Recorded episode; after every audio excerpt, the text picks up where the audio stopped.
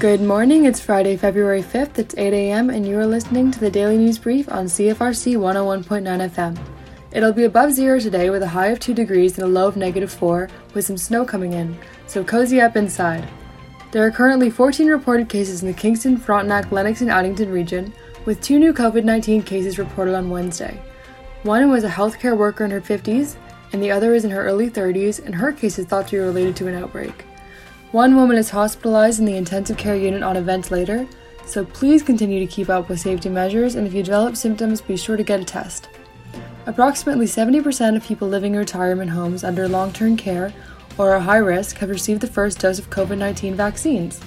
This is around 1,200 people. About 800 others in the region have also been vaccinated. Because of the delays, Kingston will not manage to vaccinate all long term care residents by February 5th, as planned. However, this is still a great advancement. If you have a news update you'd like to share, be sure to contact news at cfrc.ca. I'm Sierra Jade. Have a great rest of your day and stay safe and stay tuned for this morning's Daily Wake Up Call coming up next right here on CFRC 101.9 FM.